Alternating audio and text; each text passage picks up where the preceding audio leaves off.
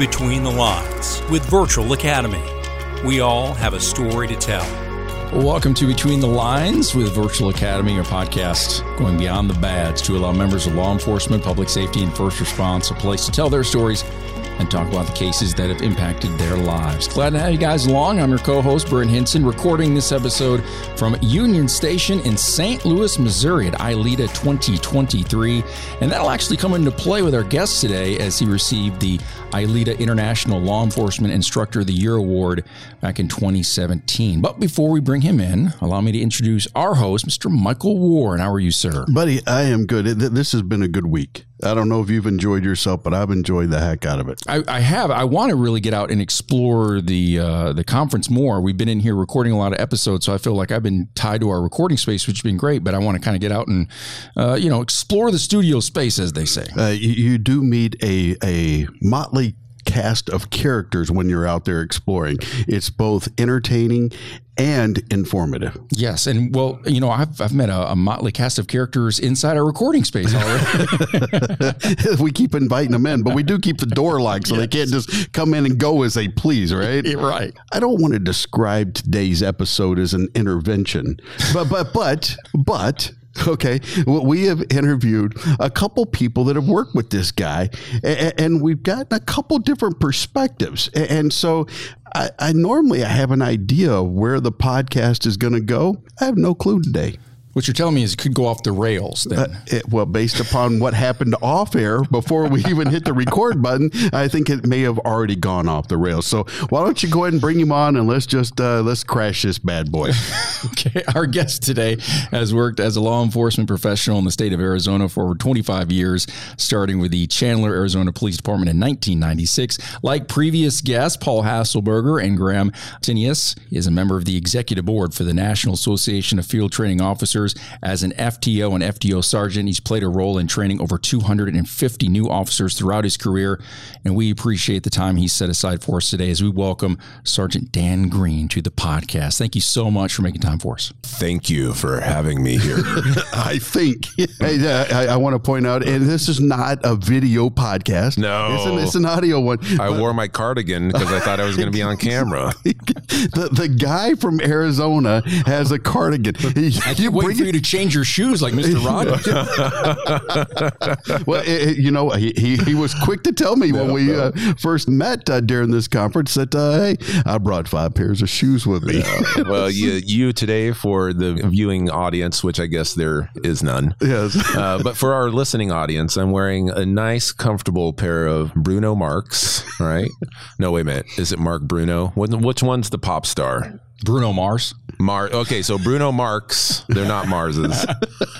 Uh, very comfortable, solid black with a white trim, going with my argyle socks and my my cardigan. You're sweater. very metro. You've got a, yep. this whole thing going on. You've very right. well put together. Thank you. Appreciate that. Mike's never called me well put together before. Oh well, but I, I, also appreciate the uh, instructor of the year intro because Mike fails to introduce me as the trainer of the year, Dan Greene, which is what I've asked him to do for years now. every time, every time, every time he introduces me to somebody, uh, it should start with my official title, trainer of the year. Yeah, you've got some titles, all right, buddy, but uh, that's why we have an explicit rating. Just yeah, so we can start dropping the bombs. Here. well, right. You're about two minutes too late based upon Paul's schedule. that's how we started the thing off here. Policing in Arizona. Well, why yeah. did you start policing in Arizona? Why, why did you start yeah. policing at all? Well, okay. So the complicated question, so I'll try and make it entertaining, but yet won't take up the rest of our hour. right? Uh, a little bit of legacy, right? My dad was a police officer, and whenever I get the chance to talk about it, I talk about my dad being a police officer and how it influenced me uh, to become a police officer because it did not. There was like zero influence in terms of me becoming a police officer because of my dad.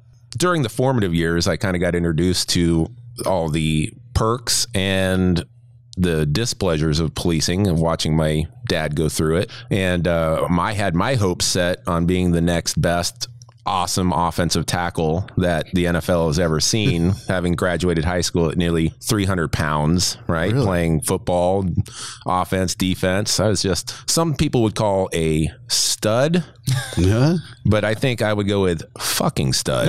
there it is. bada bing, bada boom, right, Paul? So, uh, one torn ACL later, I'm out of the football world, right? So I'm much like dating myself. I'm the Al Bundy, right, of law enforcement. Oh, I once had four touchdowns in one game for Polk High. I was trying to remember that. I would, school. right? I wouldn't be in this shithole if it wasn't for my injury.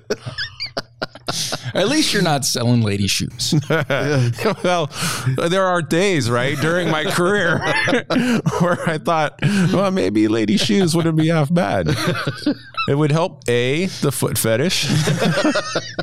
he did mention five shoes. so, anyways, my dad, uh, however, after injury and then getting into the adult work life, right now as a young adult, learning how to be an adult, uh, and then meeting my first wife, emphasis right on first, Yes. needing to jump into a career. So now it's like having never been influenced to be a, a police officer before, I kind of fell back on what I knew as uh, then a something that helped my family just survive and thrive over so many years, right? Took care of my dad, took care of our family. So I kind of just fell back into it. And uh, while it wasn't objective number one, it was there for me when I needed it. It just it it stuck, right? Now 26 years later, you know, that bio is a, I must have sent you a bio that's a year old.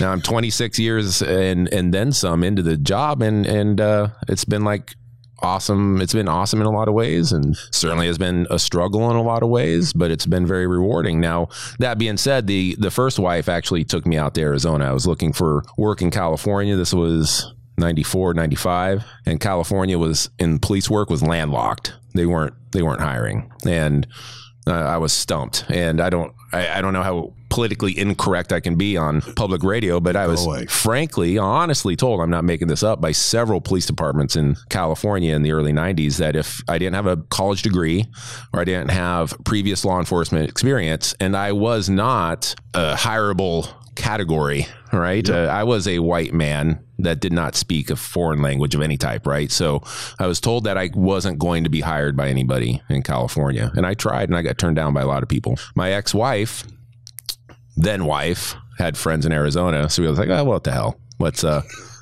That's Let's- the way let's to give that's the Arizona way a to move try. across the country. Yeah. I said California is a place we ought to be, and it's, it's actually Arizona. and it's not across the country. It's only a six hour drive. So uh, we made the six hour drive. I put in for one police department. They hired me and they've regretted it ever since. the list of regrets uh, that people have regrets about you are, are long, it's long and distinguished, right? well, I don't know what these people have been saying, but there will be hell to pay for them. hey, you, you know, I, I think it's important though to put a uh, point out here uh, because one of the things that Graham talked about when he talked to him was how one conversation that he had with you has had influence and impact on where he's at and what he's doing and all that. And you look back on yours, the, the conversation, hey, you're not going to make it here. And that puts you down the, this other trajectory that continues continues to have impact on what you're doing. And I think it's important again to point out that oftentimes we don't understand the impact that we have on others. Uh, You, you say that they regret it. Uh, there, there may be some buyer's remorse, but I regret regret's kind of a strong term. But but how how would you describe young officer Greene? Yeah, what if was this that? is Dan, 25, 26 years Yeah. in, I'm, I'd love to hear where, Yeah, because I bet you weren't like this on the hiring board there. No, no, like like a lot of other officers or young men and women wanting to get hired, you always put your best foot forward, right? This isn't it. you uh, you told me intentionally to leave my best foot behind. Uh, so um, no, uh, with time and with age comes the ability and or willingness to to be more adventurous, right, in thought and more diverse in thought, and mix with people who are more diverse in thought and whatnot, right? So, but a young Dan Greene, if I were to be honest, made a boatload of mistakes in law enforcement. My attitude was more than likely wrong, more often wrong than it was right. Uh, my uh, the, some of the decisions I made were more often wrong than they were right. Uh, they, at least they were more they were wrong more often than I would have liked them to be. Uh, just so attitude and decisions and just tone and the so kind of focused around young police officer 1996 uh, testosterone machismo ego came first you know that type of stuff. My respect my authority type of tone was for me too prevalent in the way i did business. And i've shared i've shared this story with a lot of people who have listened uh, to me now as an older dude maybe wiser but definitely older that um, i was able to re i was able to correct the course right? So that many years ago when a close friend of mine one day said, Listen, I don't want you at my calls anymore. When you show up, things always kind of like take a turn for the worst. You make people angry, right? You we might end up with complaints about your attitude, that type of stuff. So a friend that loves me and cares deeply about me had that conversation with me and said, basically, straighten up, man. Quit being such a jerk. It, because if you want to piss a cop off, make them do extra paperwork because right. the backup officer right. showed up and screwed things up. I was right? just about, I was just about done here. Now I've got a use of force report to write. You son of a bitch. That's right. Like looking, looking over at you, walk driving away. That mean look, you know, you and I'm later on. So I just, uh, I set a different course for myself. I was probably two to three years on at the time, and uh, yeah, like I said, that that other officer was in my second wedding, right? You know, for to wife number two, which is final wife, lasting wife, Thank twenty. Goodness. Oh, going on twenty one years this year God with two bless kids her. and everything. Yes, she's a she's a saint. I call her Mother Teresa, but she never wears the headdress. You've asked, haven't you? Uh, he set me straight. So I set a different course for myself and I found ways to do this job and actually be the professional people hired me to be. So I've tried to spend the next, the rest of my career as a trainer teaching those lessons. Well, that brings to, to mind a couple things for me. Uh, number one, I think it's important for our listeners to understand uh, that just because you're the way you are right now, making those mistakes, doing, you don't have to stay that way. Right. On the flip side of it, I think one of the problems in law enforcement is that once somebody develops a reputation, it tends to stick with them a very long time, even after they've made a change. We need to recognize when people grow up and they make a change. Right. Uh, sometimes grace, uh, we have limited grace in our profession.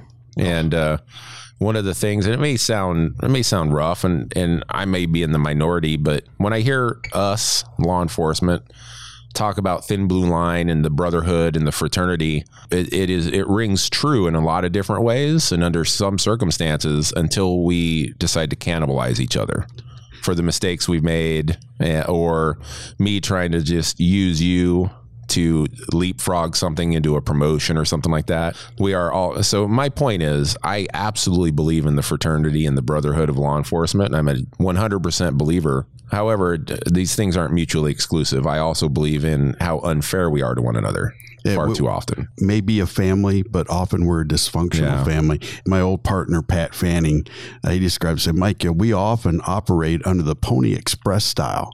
I said, well, what are you talking about? He goes, you know, we, we find somebody who wants to be on the job. And we take that person and we ride them as long and as hard as we can until they break down. He says, but we don't even have the common decency to put them out of their misery. we turn around and ridicule them instead. And it's like you said, we, we, we eat our own Right. as long as it benefits me. Like you're not even good enough to be glue, That's- right? We're not. We're not even going to turn this old horse into glue. I'm just right. going to keep you around and mock you. Exactly. And then I'm going to tell everyone else around us, uh, you know what he did, you know, that's why he's in trouble. This policy's got his name on it. That's right. The Warren policy. All good. All good. But but you, you obviously turn things around. How did you become to be involved in field training at your agency? The hiring boom of the mid 90s. So, the same hiring boom that got me hired uh, when President Clinton said, We're going to hire 100,000 police officers, and we're going to hire them now. And then he opens the purse strings, and uh, America goes on a hiring spree for law enforcement. So, how did I get into FTOing? Is because that went on for several years. My police department, the Chandler Police Department in Chandler, Arizona, fantastic place to work, hiring lateral bo- pr- promotions, bonuses, and stuff like that. Look at us up Facebook, Instagram, YouTube. So, uh, so Because I want to fill my FTO program up right now. fantastic FTO program. Uh, so because we were hiring so much, we had to do what so many police departments did back then and still do is you have rookies training rookies. So we went looking for people to start training because we needed FTOs and there weren't enough senior officers volunteering. So about not even two years on the job, I had impressed enough people to recruit me, and I jumped on board and I started training. And yeah, I would I would imagine then that, that young FTO Greene uh, was probably not as effective as no. older FTO no. Greene. I'm sure as an example. So I've got when I teach in the FTO schools I teach, I, I claim to have three personalities.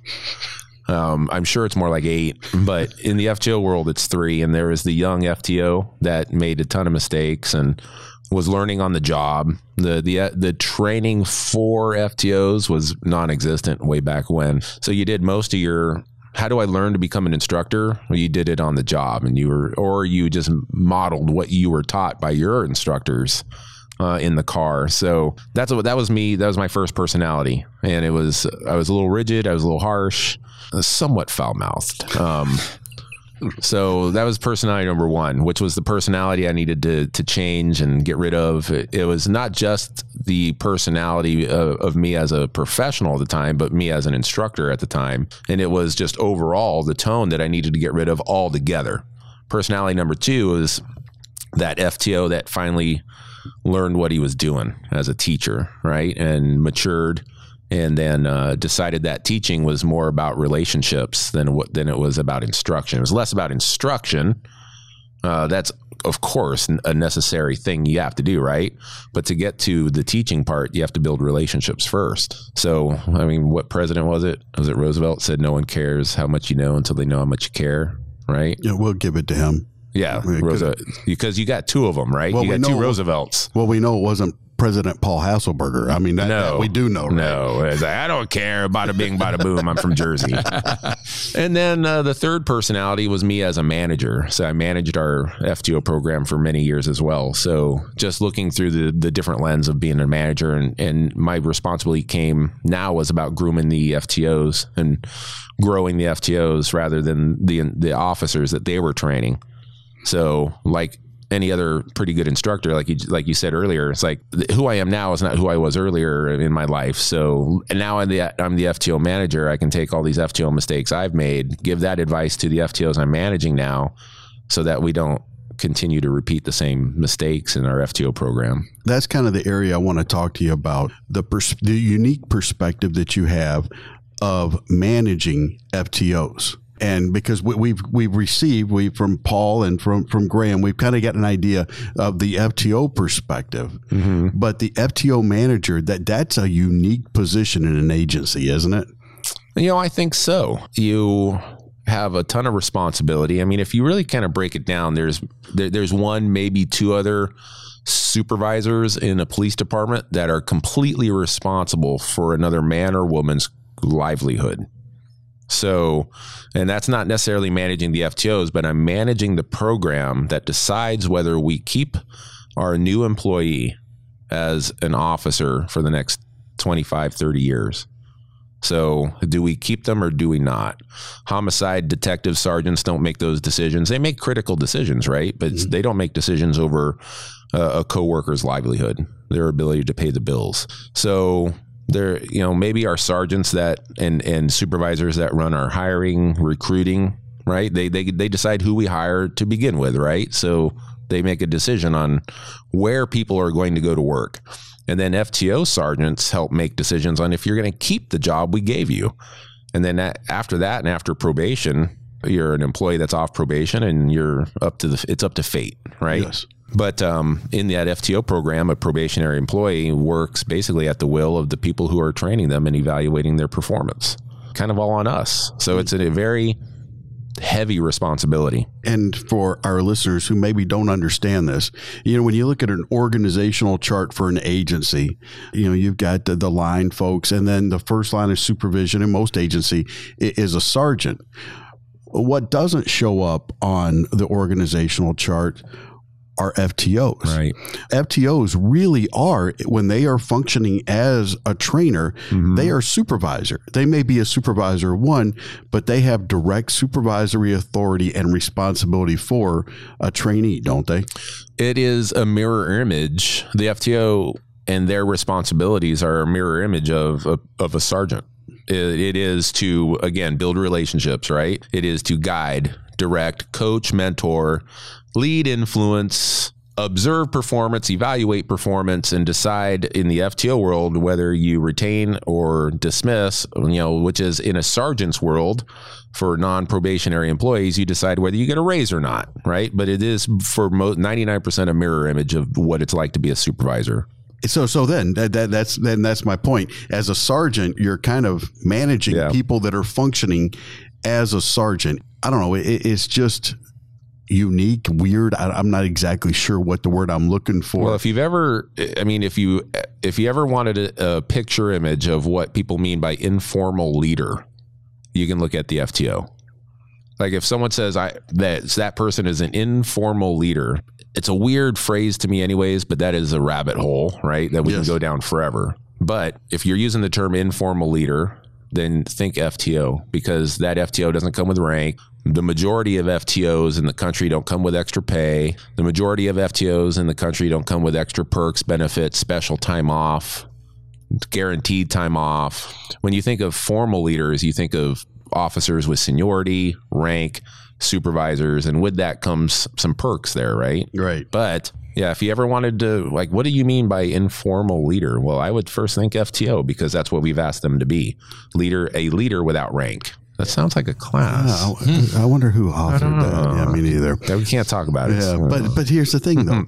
I, I think that one of the best breeding grounds for formal leadership in an organization are those who serve as FTOs. Sure. Because they, they have been exposed to supervisory responsibilities that perhaps others of equal rank have not been exposed to. And you know what? Because I just we just talked about some of those responsibilities, like the mirror image between Yes. FTO and sergeant. But you know what else they're exposed to if the FTO is paying attention and, and, and being mentored right and developing all the right skills, is the soft skills needed to supervise. The FTO is also learning again how to build rapport, how to be personable, emotional intelligence, uh, hopefully some emotional control because in the leading uh, in the world of leading most of our mistakes are done when we have emotional knee jerk reactions to something right? So the same is true in the FTO world right? I'm known as um, number 13 to one of the officers i trained a long time ago.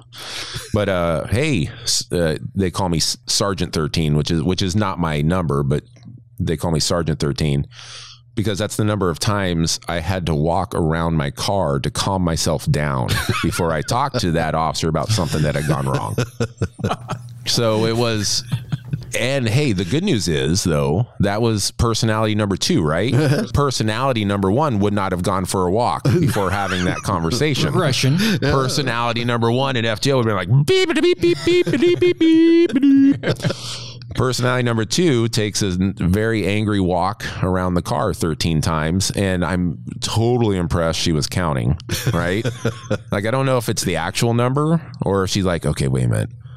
This is multiple times around this car. So I'm going to start counting now and add roughly five. you know? But it's probably pretty It's accurate. pretty darn close, right?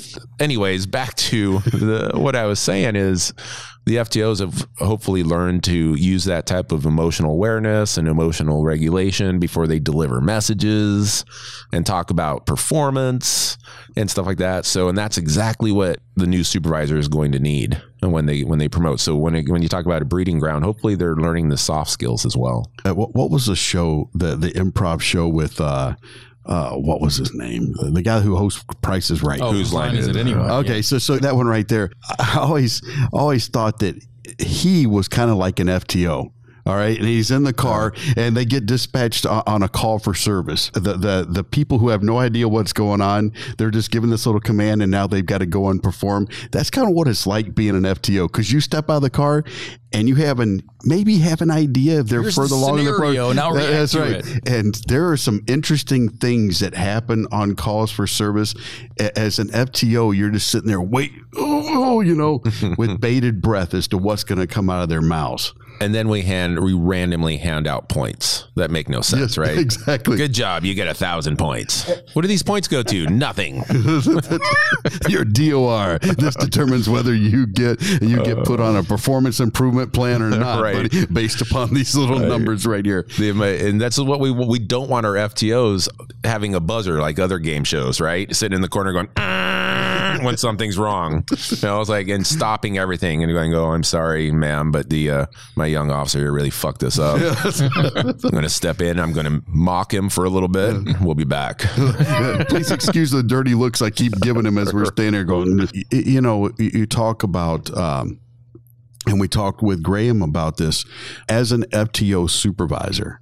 It has to be frustrating when you get a new batch of FTOs into your program, getting them up to speed so there's consistency across the entire mm-hmm. program when it comes to training and training documentation and evaluation scores. Yeah, the interesting part about your question comment there is got has, can have multiple answers. One is consistency, right? From a supervisor's managing the FTO program, trying to get anywhere between two. I mean, unless you have an FTO team of one, getting multiple FTOs to be consistent is extremely challenging. Human nature does not want to be consistent. Right? Uh, just our, our nature, we don't want to be really consistent. We don't want to necessarily be uniform. We want to be independent and individuals and my way or no way type of type of approach. So getting FTOs to be consistent is challenging. Having a team or a group of academy graduates hit your FTO program and the pressure of getting them trained properly and the pressure of also getting them onto the road as quickly as possible to take care of staffing and stuff like that. We we want to take care of your staffing. Indeed, we also want to put a capable body in that patrol car and we don't want to lower our standards to do it. So we're making sure we're not just consistent, but our standards remain as high as possible and reasonably pass our program, right? Yes. It, it- to me, it's a lot like when there, there's a bad accident. You have to shut down the roadway in order to conduct the investigation. One of the first things that you get from administrators is the question of when's the road going to be open again? Hey, Kate, you know, what do we hmm. need to do? Right. But the, the thing is, if you open it too soon, th- then the investigation is flawed. Right. And then you get Everyone runs over the evidence. yeah, yeah, and, and then you get asked about, hey, why is this investigation jacked up? Pressure to get these trainees out there as quickly as possible to address the staffing shortages. But if we get them out there too soon, uh, they create their own messes, don't they? And you know what else is going back to what's unique about the FTO and the FTO manager and managing that program is not only is the FTO manager and in connection the FTO program as a whole responsible for people's livelihoods, but also it's I think it's the only real unit in a police department that puts its product out there for everyone else to see. Good point. So uh, I'll use homicide again, right? Our homicide detectives might make some mistakes in an investigation, and this handful of people will know it, but everyone else won't.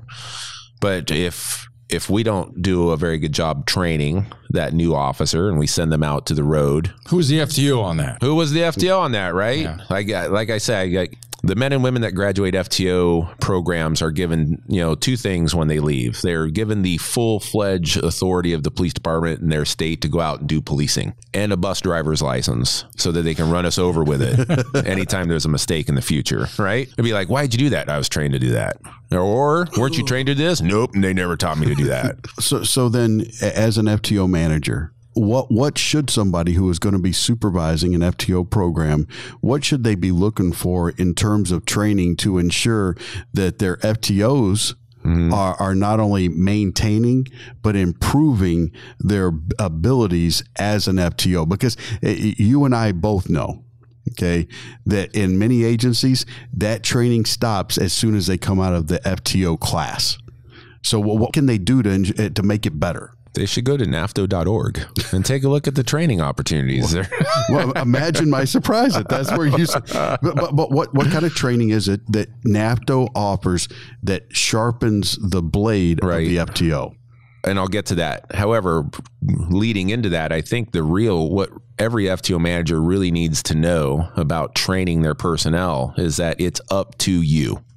A manager's, it's your responsibility. Really, Yeah, 100%. It's, it's not the training sergeant's responsibility No. because that's another that's another umbrella, right? No, I wear that hat as well. Oh, lucky you. So, but it is your FTOs, uh, and I shouldn't say this as a, a, a giant blanket, right? But the FTOs are more than likely not going to continually train themselves. Uh, they more than likely won't be proactive about that. So, if you want your FTOs to be continuously trained, the responsibility to continuously train them falls directly on the FTO manager.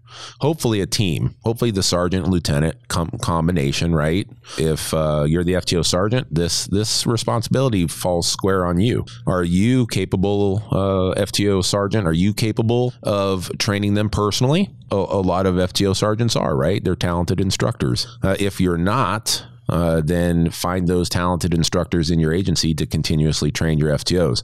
Yes, I'm the executive director of NAFTO, and we do have a ton of a ton of options we can that, that, that you can pay for. Right? It's it's it's a professional gig. However, it still won't be continuous training. NAFTO is going to provide wonderful instruction, but it's not going to be continuous. We will come in for a day or three and then we will leave just like every other training organization. In the meantime, and between professional uh, training services, you've got to seek your own. And the, the FTO manager's got to do it for the program as a whole. I think uh, one of the most valuable parts of NAFTO offered training, at least in my experience and, and my my belief, is that when you bring people from multiple agencies that are part of the FTO program, and you sit there and you hear somebody else has the exact same problem Yeah. that you do, and you look over them and you say, it's almost like, you mean I'm not alone? Because oftentimes we, we, we're scared to go to the doctor because we don't want to hear the bad news. but if I go to this NAFTO class and realize that it's shared bad news, I can relax a little bit and say, you know, okay, okay, it, it's not just me. So, oh, now how do we fix that problem? I've uh, always considered the FTO management class that we have. I think every class is this way, but especially in the FTO management class, which is a two-day workshop. We ask our the managers that are attending this class to pretend they don't have an FTO program at all, and then we spend two days building one up from the ground. I always consider that also one part therapy. And all the FTO managers sit down and go, like you just said, oh, you too? oh, I thought I was going crazy. I thought this was just me. So I'm not weird. Uh, it's not me. I just thought people hated me. I thought they were intentionally fucking with me to make my life miserable. Nope. Turns out your life is miserable too. I guess then eh, w- we've talked about that that perspective down because as the executive director for NAFTO, Yes. Uh, and you- trainer of the year. uh, trainer of the year, and two time, if I'm not mistaken, Emerson Two time invited Yeah. back twice. That's right. That, that rarely happens, if ever. Super rare. Yeah. What would you tell agency administrators about FTO programs? Because a, a, Hmm. lot, a lot of the pressure that, that comes down is maybe well intentioned from administrators, but Right. it doesn't it doesn't relieve the harmful effects of maybe their expectations or or what they think FTO is about. So it's an, a very good question. And the topic of how do I get my command to trust me in the FTO world comes up in every class we teach. Really? Every class we teach, even the basic certification school where we have FTOs who supposedly have never been FTOs in the past, they know that, oh, my FTO program has the reputation of not being trusted or command doesn't trust us or they don't listen to us is sometimes, sometimes how they say it, they don't listen to us. So it's a complicated answer, and there really is no one answer, right? So I usually answer it in two different ways, and I ask the FTO managers to consider both answers. One is for command to trust you, let's be intentional about how we select FTO managers and FTOs. So if we want to trust the program, we need trustworthy people. So let's start with who we select. Advice number one, right? Be intentional about who you select to be the manager and your FTOs. Trustworthy program, trustworthy people. On the other side of that same coin, trustworthy people need to remain trustworthy with a strong work ethic. So at times, in fact, too often, too often, the uh, the complaint that they don't listen to us is also accompanied with a lot of missing paperwork, missing DORs. Your job, the responsibility you had to do to write evaluations, you failed to do it. Right? So if you want full trust from command, then put together a good product if that makes sense. It does. And uh, we try not to, to be salespeople on this platform, but Virtual Academy recently released an FTO program. And I think that one of the most valuable parts of it is there's this dashboard where an administrator can go in and they can see in every single category where a trainee is being evaluated, mm-hmm. they can see the trending scores. Because I, I think one of the missing paperwork, I, th- I would also say missing communication. Mm-hmm. Oftentimes, the administrator doesn't find out that things are going off the rails till we have a full blown emergency. Another unique part of the FTO manager position is I would tell a lot of FTO, all FTO managers that you are also one part PR. If the only time you, the FTO manager, see your chief is when you're there to ask to dismiss or fire somebody, you're not doing your job right. So you should be walking down the hallway saying hi to your chief, giving them or chiefs or commanders or sheriffs or managers, commissioners, whoever you might work for. You should be seeing them pretty regularly so that uh, they have an update on the program and they remember your face, right? And they remember your name. That, that's part of, of being trusted, isn't it? Sure. Available, uh, known, right? Yes. What else is trusted is is like, well, two weeks ago, uh, the FTO sergeant came in and just informally briefed me on the ongoings and what's going on in the program and who's doing well and who's doing not. And two weeks from now, they'll stop by and and we'll have the same conversation. And and then that same FTO manager does does it more often on with more regularity with their lieutenant right? Continual communication. So you are on a PR campaign to make sure that everyone in your chain of command understands that your program is well oiled and greased and running smoothly. Well, and it can't always be delivering bad news. Right. If the only time you show up is when things are going wrong. That's when people start shutting and locking sure. the door on you when they see you coming. You, you have to deliver good news as well, don't you? Of course, and and that the same goes all the way down to the FTOs and how they write their DORs. The DOR cannot be just a long list, a giant grocery list of everything so and so has done wrong today. Right? It has to be balanced with positive reinforcement. So I want the F, we want the FTO managers to do the same thing. Right? Let's positively reinforce our program and make sure everyone learns of its successes and that it is running smooth. And let's make sure work is done, that I have a strong work ethic and the FTOs have a strong work ethic, and we don't have a bunch of missing daily observation reports and evaluations are completed and boxes are checked and everyone's dotted their I's. No one finds the admin work sexy. I get it, right? I totally get it. But it's the unsexy, very unattractive admin work that, uh, if it's not done right, will more than likely sink your battleship if you want to be trusted. And that's bad for the FTO manager. It is. Yeah. It is. So I want to ask you a question here about NAFTO. Why is it important? What value does NAFTO bring to an FTO or an FTO manager? So a lot of FTO managers also like I like like I told my story learning on the job as a young FTO, right? A lot of FTO managers are out there learning on the job as well. So maybe they were FTOs. I, in classes, I run into a lot of uh, meet a lot of people, a lot of FTO managers that were never FTOs, but now in a situation where they like were put into that position and like, hey, do your best, right? So there's value to an FTO management class because whether you have some experience, a lot of experience, or no experience, um, the FTO manager workshop is as cookie cutter slash template worthy as it can be. So we can take you, we'll, we'll meet you. They'll kind of like overuse catchphrase. We'll meet you where you are. Like if you've come to that management class with no program at all, you'll leave with the foundation of an entire program. If you show up with a program that you just want to tweak a little bit, you'll leave with the tweaks you probably need you go to that management work class and you no longer have to start from the beginning with anything. You don't have to re- recreate the wheel. The wheel's been re- been created. NAFTO has members from around the country that we draw our we draw from them. We draw a ton of knowledge from those members that crisscross the country.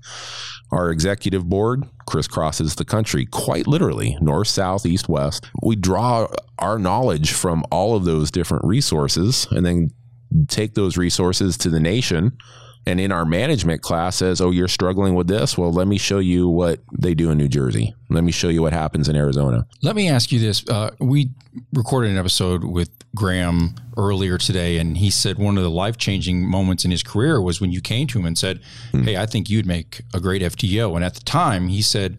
I'm not quite so sure about that. He didn't see that in himself, but you did. So, what did you see in him and other officers like him that you thought, hey, they'd make mm-hmm. a great FTO? Uh, I saw passion, right?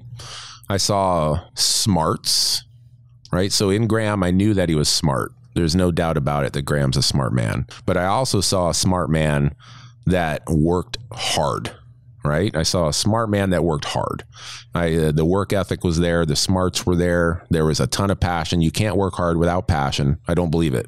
I don't believe you hard workers lack passion he had the passion, he had the hard work. Um, I knew he had the smarts. I didn't know him as a friend then, right? And now we're just best of friends. I'm sorry. Yeah, I know. You know, it's like now I know better, right? oh, if I could buyer's remorse again. Funny how that back. keeps coming up, isn't it? yeah. what I grew to know, and the like, the one of the special characteristics that Graham's got that I think every FTO should have, and again, those other characteristics that I noticed in Graham are characteristics that I think all good FTO should have, right? That strong work ethic, passion for what they're doing. They're, they're smart, right? We don't, not Mensa, right? Type of stuff, but smart. But another characteristic that doesn't always come with smart people that Graham's got is being open minded. And he's not a my way or the highway type of thinker. He's uh, he's got a strong growth mindset.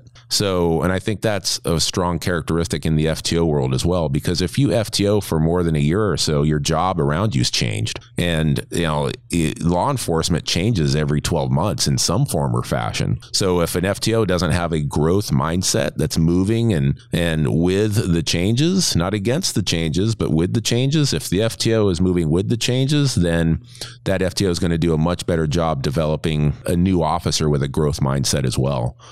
So I saw those in Graham, and I think those are I think those are good characteristics for FTOs universally to have. Hmm. And then there's his heavy drinking. Did he get into his drinking? I don't know. was was that before or did the FTO program? That's definitely what FTO causes. Uh, you recently brought on board with NAFTO a, a new member of your executive board. And uh, who is that person? Jenny Hall, I assume, right? Yes. Yeah. Uh, so, so Jennifer Hall from Louisville. She was brought Thank on for saying it correctly. By the way, you're welcome. Listen. Okay, Louisville. It's not Louisville. It's Louisville. You don't have to move your mouth. you don't have to move your mouth. yeah. mouth. Are you eating marbles? Louisville. She, not only does she work for the department, but she also has another role she's involved in. Well, I guess what I'm getting to is you I, I feel like I'm being set up here you have a relationship Whoa. With, with, some researchers. Oh, yeah. I want to emphasize why is it so important that NAFTO has this relationship with people because uh, these are really smart people. You know, yeah. Graham's smart, but right. not that kind of smart. These are smart people. Yes. Why the relationship between NAFTO and them? So, I would say, and and this is exactly why, because my answer to this question is anecdotal. right? So we as an organization want to start not necessarily moving away from anecdotal, practitioner based, experienced based knowledge. We don't necessarily want to move away from that because that's extremely valuable. But we want to start uh, meshing it and incorporating it with actual evidence based knowledge. So Jennifer Hall with Louisville uh, is a PhD. She's an IACP lead scholar. And uh, we also have a relationship with a number of different people at CNA. and they are also PhDs with other man. They got acronyms on top of acronyms on top of acronyms. They are smart people who are also have diversity in thought. They're not law enforcement centered thought. You know, their their thought is not law enforcement centered. So we're hoping that, um, and I'm sure that it escapes the familiarity bias that we would all kind of have who are in law enforcement, right? You know, so we're moving towards. Uh, we have already partnered with, and we're moving towards backing uh, what NAFTO has, which is strong anecdotal practitioner based evidence on how the job should be done. Yeah, because I, I think I'm like you. I, I think that when the evidence, the, the research is done, the evidence is going to show that the anecdotal stuff was pretty accurate. Hundred percent. The And if it's research- not, we'll fudge the numbers. That's right. Because you can make numbers say whatever you want, right? Well, Mark Twain once said, "Figures lie and liars figure." That's right, right? So The truth of the matter is that provides credibility and defensibility for the person being trained, for the FTO, for the FTO manager, and for for the organizations, and that's incredibly valuable, especially in the climate that we have today. absolutely, everyone, and and I don't blame anybody at all, but um, most everyone outside law enforcement would like to know that we do what we do for good reason, and most of the time, giving the good reason behind why we do it shouldn't just be based on the opinion of the people doing it. There's going to be some bias there, right? Yes. So why are you doing it this way? Well, because the the police said we should do it this way, and well, that's sometimes not good enough. So we're going to reinforce it uh, with honest to god evidence based knowledge. I think by the time we're done with our part, I don't. Th- I hope we're never done with our partnership with CNA. But I think by the time we're done with a couple projects we're currently working on, we're going to find that the evidence based information we get through research is going to back up what we knew anecdotally, and uh, I think we'll be happy with it. I I think I think you're going to find that, that it validates what you've been teaching. It validates what's being done, Right. but it needs to be validated. And here's the and here's if we're wrong in some form or fashion about something, then we're going to change it. yeah. If evidence, if if the research shows us that no, you you, you should have gone left instead of right, then we're like, all right, so let's rewrite our curriculum. Yeah, absolutely. That's the growth mindset But, that but we were talking everybody's got to have a scapegoat, and I, I would vote for Paul because he, Yeah. he was unable to make it this year to Right. And, and so he, sorry, Paul. Isn't that usually what happens if you don't show up? You, get, you were voted in. I'm sorry, you got to bring brownies to the next Cub Scout meeting. you know, as we're wrapping things up here, I think in our show notes we, we should include, as a favor to Dan, okay, uh, Chandler PD's uh, recruitment uh, uh, website so that we can send them there. But again, uh, if somebody is an FTO, somebody's aspiring to be an FTO, I would highly encourage them to become a member of NAFTO. Real quickly, where can people go to find information on that? nafto.org is our website and probably the the best place to get information about NAFTO as soon as we we do have Instagram and we have LinkedIn and we have Facebook as well uh, so all of those are pretty strong resources but the website's got everything you're going to need to to know about NAFTO Dan and I would give each other a hard time. But I have to say that, that Dan is also going to be doing some work with Virtual Academy because May 2nd, we're going to be doing our second live in person training event uh, this year in Vestavia Hills, Alabama. And Dan is the featured speaker.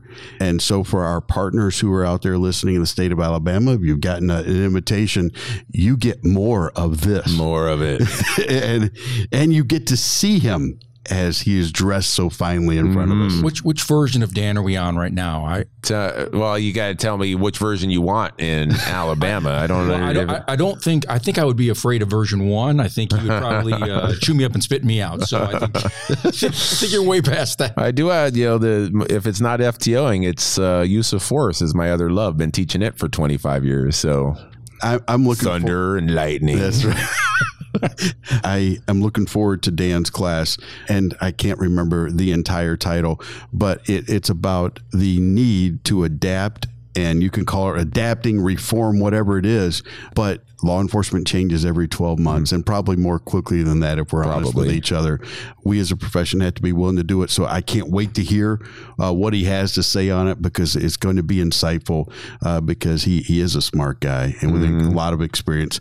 Looking forward to seeing you again too. here in, in May. This organization, this NAFTO thing, they have some unique characters involved in leadership. Wouldn't you agree? Right. And like you said, spread out across the country. And I think we've had on your executive board, I think uh, maybe three out of the five. So we got to work on getting the rest of the uh, executive board in Yeah, here. Jennifer Hall's one of them. Stuart Brown's another. He's in he's in uh, Florida. And then we got Jeff. Jeff Van Hook's here. Yep. Yep, Jeff uh, is so yeah. yep, so technically you got uh, technically I'm not part of the executive board, right? The executive director reports to the executive board, but I want to bore your fans with administrative structure, that type of stuff. But yeah, you got some more uh, board members to go through. Yeah. Well, thank you for uh, carving out some time for us today and sitting down just and, and talking to us. We appreciate it. You're very welcome. Thank you for all you guys do. This is a great production. Thank you. Minus the host, the, the face. Of, I don't understand. The face of the program is Uh, it's a face one of the roughest radio. faces around. Face Oh. paper That's radio. all right. Yeah. Thank you again.